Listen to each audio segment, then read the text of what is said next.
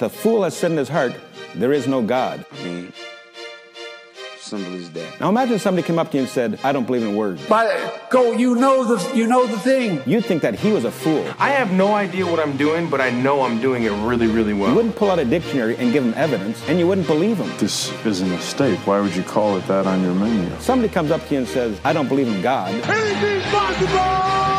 We don't think they're a fool. We give them evidence. And we believe them. I'm not superstitious, but I'm I am a little stitious. When the Bible calls them fools, something has gone wrong. Yo, I had to wait till my dad fell asleep so I could steal his keys. You ready? I was born ready. It's about time that a talk show host comes along and shreds social commentary of the unnecessary fat of illogical, you know, inconsistent thought and gives you the rock solid truth and only that. Just give me all the bacon and eggs you have. So facts don't care about your feelings, right? But here's the other thing reality isn't waiting around for anyone to acknowledge it, doesn't need it. You go by, you read some obscure passage, and then pretend that you pawn it off as your own, as your own idea, just to impress some girls, embarrass my friend. When the scriptures are properly exegeted and that truth is proclaimed, it is authoritative whether we bow the knee to it or not. Wait, wait. I worry what you just heard was give me a lot of bacon and eggs. Do you believe there are laws of logic then? Give my hand. I'm not prepared. I really am not. Absolutely. Are they universal? Yep.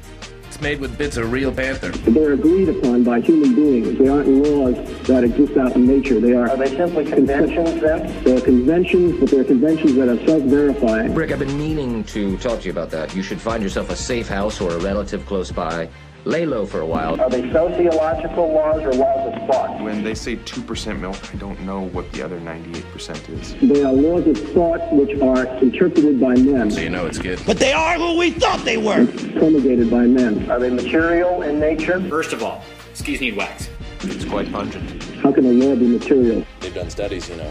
That's the question I'm going to ask you. 60% of the time, it works every time. I would say no. No!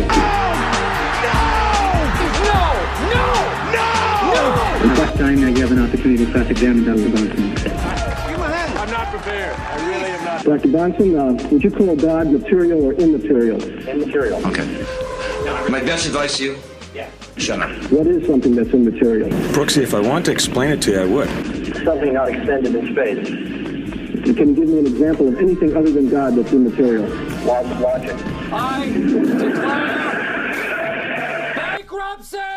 Being revealed from heaven against all the godlessness and All right, welcome to Skieologians. Testing, testing, one, two, three, testing, one, two, three. Welcome to Skieologians on Shovel Lake Public Radio, brought to you by all the friends down here at sederskier.com. Uh, we have a, a quick episode I want to do. No, this is not in line with our recovering biblical manhood and womanhood womanhood studies. We were doing that. Uh, we are still doing that, but we're releasing those once a week. This is a true Skieologians episode, and this is like the true essence of Skieologians here coming up. And, here's what I mean by that.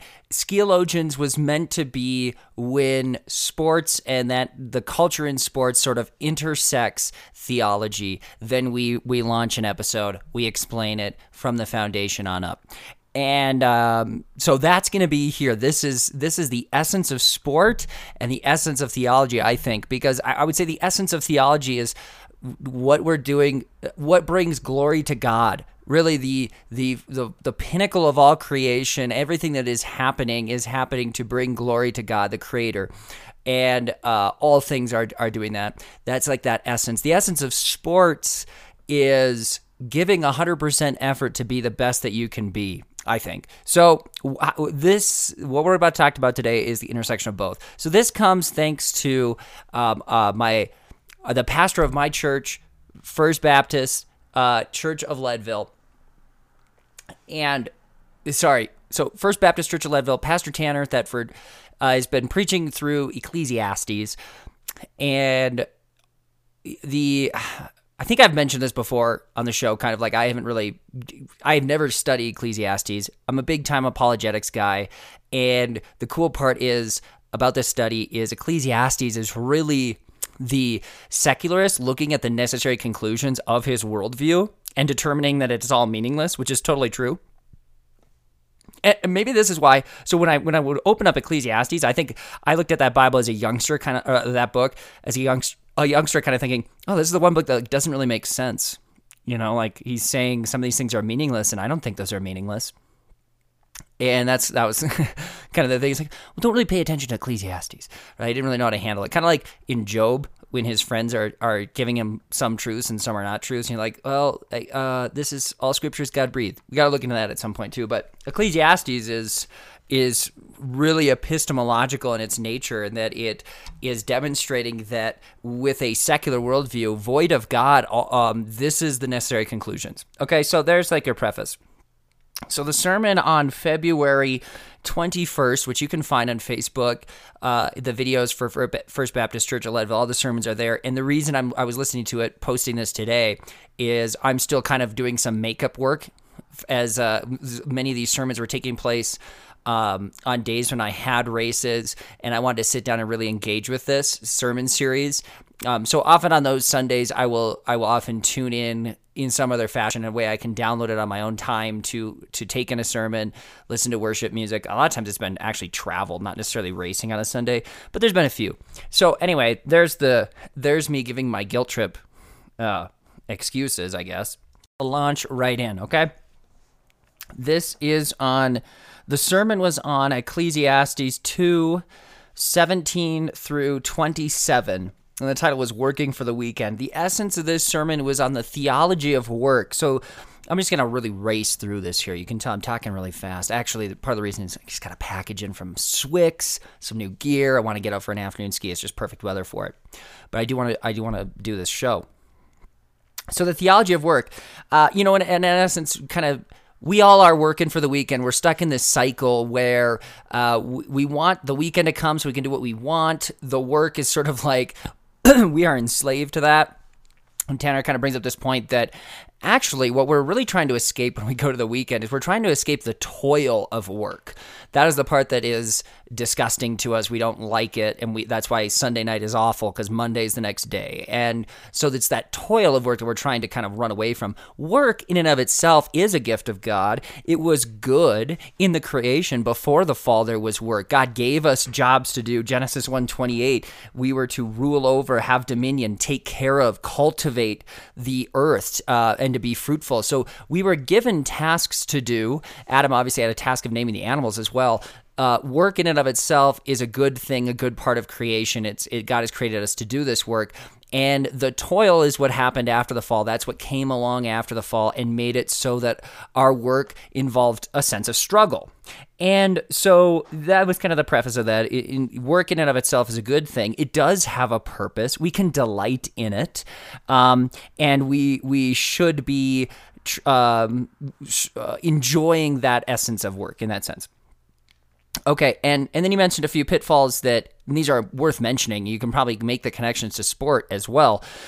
Uh, one one there's two tendencies. One of them is we can fall into a place where we identi- we, we place our identity in our work, and that is sinful. We should not, even though work is important, and this is um, convicting, I think, mostly for for men who, again, if we're connecting this to our m- mature masculinity concepts, that the man should feel a sense of urgency to uh, be the responsible person who's responsible for putting bread on the table to pro- to provide for. So that can lead to a sinful sense of yes, my work is really important, and so I can I can be a workaholic and a workaholic and cultivate my identity in my job. And the failure there is if you are successful in doing that and you are successful by secular standards in your job, you rise to the top, you lose because you lose your soul and uh, and and you you have identified in that fully, and that is not good. Um, and ultimately, ultimately as well, the author of Ecclesiastes is true in saying that even if you're super successful, who cares? You're just going to die and pass that on to the next person who not only didn't deserve it, but who knows what they're going to do with all that you have worked hard to accumulate and achieve. It just gets passed on. That's Ecclesiastes two seventeen through twenty seven. Again, you'll you'll read that right away. It's like what difference does it make? I might have done everything right, worked hard, been disciplined and then I die and I pass this off to some sluggard perhaps who who doesn't deserve it. But either way, what's the meaning of it? Nothing. And and if you fail, uh, you place your identity in work, you are a workaholic, but you fail. Let's say you get fired, you lose your job or whatever. Now you've really, you, you have no foundation. So you've kind of lost who you are. And I think in, in sense of sports, we've all sort of tiptoed this line in either direction. I know we can tend to place our identity in our achievements, in who we are as an athlete, uh, uh, as a runner, as a basketball player, whatever it is. And you you have uh, we've probably all experienced that sense where when you do that and you you lose out, you know, you get injured and you disappear and you feel you're in a very dark place. And there's a reason. It's because you've placed your identity in something that was never meant to hold that much weight and not have that that much worth. And then the other side of it as well is, of course, being lazy, and um, that is a that's a tendency as well. Um, we are not called to be lazy. What are we called to do as Christians in our work? Well, Colossians 3 17 through 24 speaks to this point fully.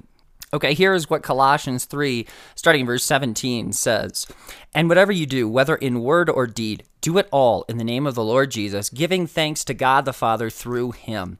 Skipping down to 23. Whatever you do, work at it with all your heart, as working for the Lord, not for men, since you know that you will receive an inheritance from the Lord as a reward. It is the Lord Christ you are serving. Okay, and this is not good exegesis if you do this, but this was something I, as I was listening to the sermon, I just was like, okay, those verses, for whatever reason, they just like immediately connected with me on a, a really emotional level as I read through them. I was like, what are, what are the main points I'm getting from this? And, and here's what it is work with all of your heart. We're working for the Lord. Do everything in Christ's name and give thanks. That was hidden in there. I don't know if you caught that. But let's think about this work with all of our heart. That sounds a whole lot like what my philosophy of sport is. Give a 100% effort to be the best that you can be. Working for the Lord. Everything we're doing, we are not doing for a paycheck we are not doing in order to win a trophy or win favor amongst men or win a next sponsorship or a next contract if you are an athlete. You are not working for those things. You are working for Christ. So, any training session you are doing, do it as if you are serving the Lord. When you are a teacher making lessons, lesson plans, you are ultimately working for God any of those jobs that do end up in with a paycheck coming on the other end, ultimately you are still working for God. You are serving Christ ultimately. That is the outlook we are to have on work. That is the the essence of a, the theology of work could be boiled down to that. Whatever you are doing, you are doing it for God. Therefore, give 100% effort in other or, or in other ways as the bible says you are working for christ. Work with all of your heart. Tanner made the connection here that essentially saying the degree of the effort you are giving towards the tasks you are doing in work um, is is connected directly to your religion as a christian because God is commanding you to work with all of your heart. If you are washing the dishes with 60% of your heart, you are not following God's command. If you are as a, if you work as a foreman or you work as an engineer or you work as a teacher or a doctor, the reason that you give 100% effort to be the best doctor, pilot, teacher that you can be is because Christ commands it and because ultimately you're doing it for Christ.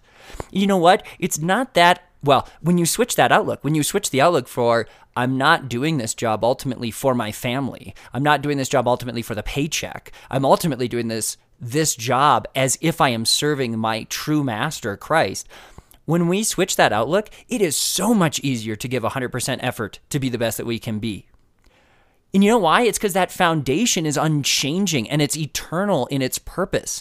When we have a purpose that is well, and this is part of my philosophy. I don't know if I've I've done enough. To, I should talk more about my philosophy of sports. This is why it connected to me on an emotional level. This sermon directly it, it it connected to what I have written out as my philosophy of sport and posted on my page. My philosophy of sport is is that well, I guess the title, Search for Truth, Play with a Purpose, and Strive for True Success. The strive for true success is the giving 100% effort to be the best you can be. The purpose is right here. The Christian's purpose is is ultimately I'm doing this for Christ. That purpose is so strong. It will motivate a human to work much, much harder to be 100% of what they can be than if your purpose is simply, I, I'm doing this as an athlete to be a legend. I'm doing this to make it to the Hall of Fame. I'm doing this to build a legacy. I'm doing this to, to uh, for my next contract. I'm doing this because the sport just in and of itself is fun. I'm doing this for all of the people in my tribe or in my country. No, those things pale in comparison to the ultimate motivation, which is I do this for the Lord of the universe who loves me and has created me and whose by decree every atom in my body obeys and moves and everything is held together by his the power of his word that's a much more incredible and and you know what else? That other part that was hidden in there, the thanks part, give thanks, that's embedded then because when you recognize that you are doing this for Christ, but also it's by Christ's very power and word and decree that that you even are able to um, move your index finger to tie your shoe for the next run, much less finish the five by one mile repeat workout when you recognize that that he is the one that's uh, in, in, total control of that and has total sovereignty over that, it's pretty easy to give thanks too, as long as you remember to. And so I guess what I'm so excited about, was so excited about this sermon is it kind of gave the biblical foundation for my philosophy of sport that I've held all along. So again, my philosophy is yeah, true success, which is what every athlete should be striving for, can be defined as giving 100% effort to be the best version of you that's possible. That doesn't just apply to sports, that applies, it's transcendent towards all areas of life, which, by the way, is where the value of sport inherently lies if you know how to give 100% effort to be the best runner you can be or volleyball player you can be, you can guarantee that those same tools can be used to be the best mom you can be, to be the best teacher, doctor, librarian, you name it. That's the value of sports, but but so that strive for true success is built upon a purpose, and the the the the surety of your purpose is what determines the level that you will strive. It really does the the that's the why. The secularists like to say, and I've heard this before in, in presentations in sports psychology motivation, they say, What's your why? What's your why? Um, that's the purpose. And the Christian goes, My my why? Well, ultimately to glorify God. He's a creator of this universe, whether, whether you recognize it or not. Ultimately, I'm here to glorify Him. Uh, that's my why. I'm working as if I'm working for God, to be honest and and the search for truth part that final component that's that's the bible the truth is in the bible the truth i just said that we work for christ ultimately that he's lord of all that's the ultimate truth the objective truth again whether you as an unbeliever accept it or not doesn't doesn't matter it's objectively true and because the scripture is objectively true, the scripture is God breathed. The creator of the universe has revealed his truth to us through his word. It's his self authenticating, all powerful, uh, infallible revelation that he's given to us. That's the ultimate truth we can stand by as well. It's unshakable. Okay, and so here's the here's the thing that I will just share personally as well on this point that really connected me. Now, hopefully, you're catching all of that. Um, here's something I had to think about. Oh, hold on, let me get my afternoon coffee. Here. It's going to fuel a long 40 kilometer ski well into the evening tonight. Something you can only do when you don't have kids. I need to savor these evenings that I can do that, right? As Ajay takes a nap. I took her too far yesterday. She thought she was going like seven miles. It, it turned into like 16. Anyway, the personal part. I have noticed in my own life a little bit of a struggle back and forth with certain things is relating to sports, my motivation, my dedication to it. And I think for the last really the last seven or eight years, ever since my college athletics ended, I really haven't let up at all in my intensity or drive to be the best athlete I can be. In fact, I would say I've probably increased in my intensity and drive for those things. And I think I've struggled with the idea of like, am I just really kind of struggling to let go of the fact that I was unhappy with how collegiate athletics finished, and I feel like I've got more to give, and I just truly have this kind of innocent desire to see my potential and what I can do. Because that's pretty typical of most athletes. Most athletes do feel like that. Even ones that are successful in college still are like, you know, I think I have more. I, I want to see what I can really do. I want to, I see my potential to the to the end. And I think there was a part of me that thought, well, that's a fair feeling to have. So if that's kind of what is motivating you, fine, so be it. But you know, there was also this part of my heart that was like, you know, I, I, I actually treat athletics like it's a job, and and with that level of seriousness and intent, it's it's it's as if it's a job, but I don't get a paycheck for it.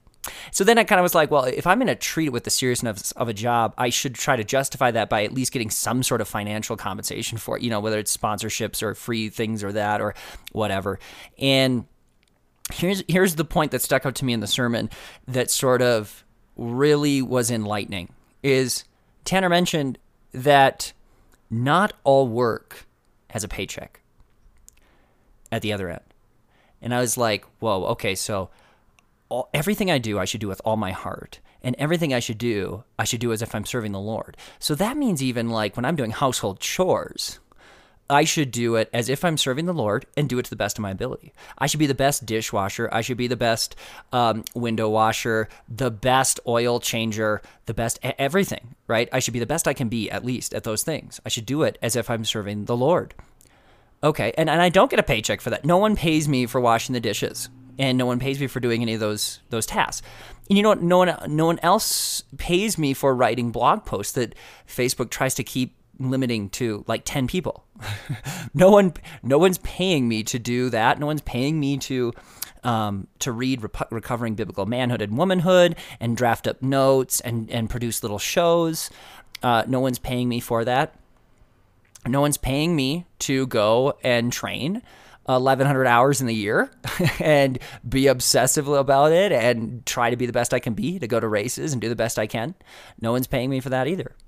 And I've sort of thought to myself like, man, wouldn't it be great if if all those things I really live for, like sports journalism and writing and theology and sports itself and training, being athlete, wouldn't it be great if I, that was just my livelihood? That's just what I did for work every day. But no, I got to have a real job that makes money. Well, there's some in a sense truth to the fact that as the as the man and mature masculinity I do want to provide for my family and so I have that financial obligation but but who says that all those other things aren't just as important for the Lord? As work for the Lord maybe even more important in some ways.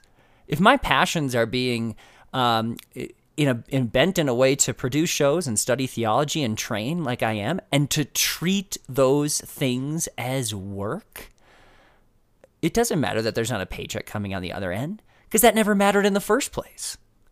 If I was paid $20,000 a year to be a teacher, but I'm working for the Lord, what difference is that versus getting paid $70,000 a year, but working for the Lord? Either way, by the Bible standards, I should be giving 100% effort to be the best teacher I can be, and I should be working as if I'm working for God. Not a certain district, not a certain pay level, pay scale, doesn't matter.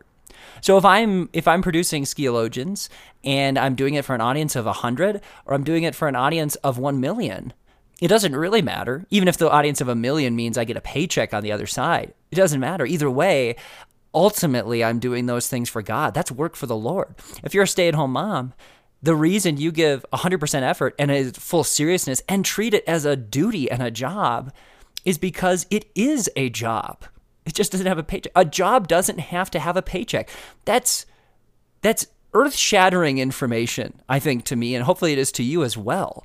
Because even if all the jobs you do have do have a paycheck, are you doing them for that paycheck? Or are you doing it and working for it as if you are working for Christ? Huge difference. Huge difference.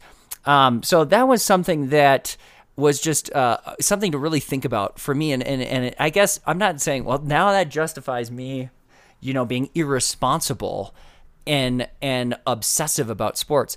But I think I've written, I've read some things where it's like, don't f- uh, flitter away your time with hobbies and sports and games. That was actually in the biblical manhood book, the maturity section. For men, it was, you know, don't waste away your time.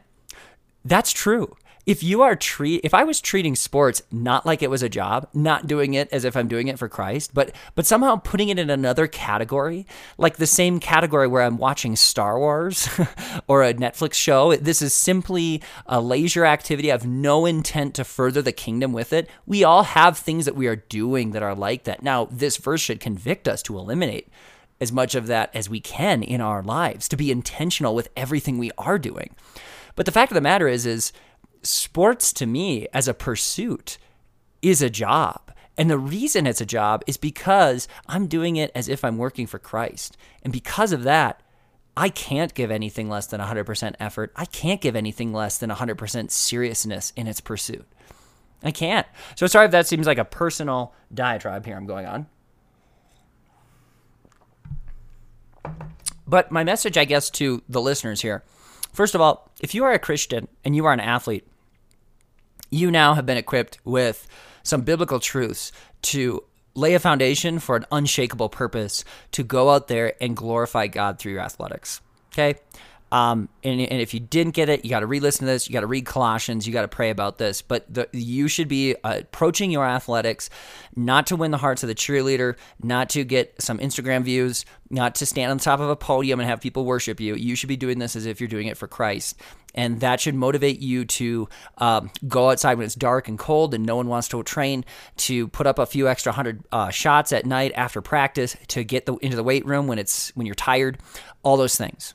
Okay if you are someone who does not know Christ and you are listening to this show and you are are skeptical about it and you you doubt some of the things I'm saying or you think it is um, that, that these views are just purely subjective and you've got your own way. My challenge to you is to think about what is the purpose? What is your why? Okay, fine. Tell me what's your why.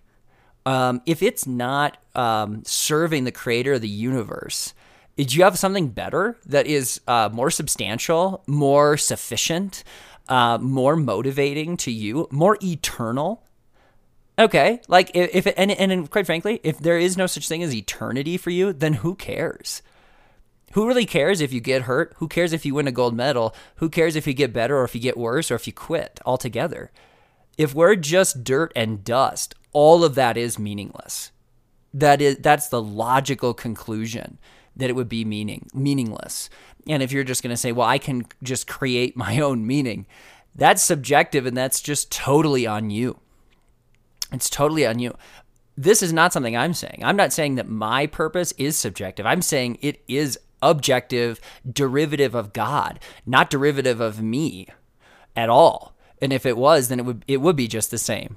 Uh, but but but that challenge, I would just leave you with that is thinking about going back to your foundation. What's the thing that gets you out of bed? What's the thing that makes you put in a, a training session at all for any reason? And what's the end game? What's the end goal? What's the meaning of sports in your worldview?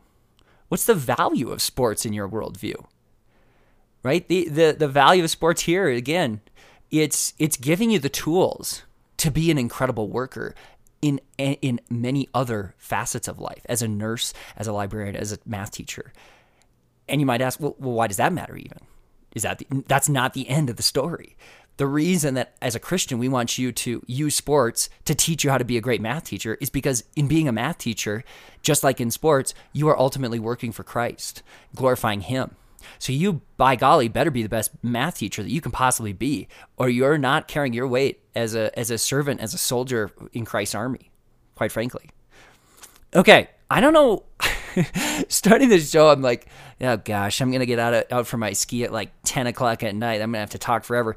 This was one of the more meaningful skieologian messages I thought that I have needed to share, and somehow finished under 30 minutes. I guess I think we just got to leave it and let it sit like that. Uh, hopefully you enjoyed this, and hopefully you are uh, blessed by it as well. Uh, feel free to reach out if you have some more questions on this. It'd be fun to talk about it and have a conversation. Uh, this is Skieologians, and we will see you next time.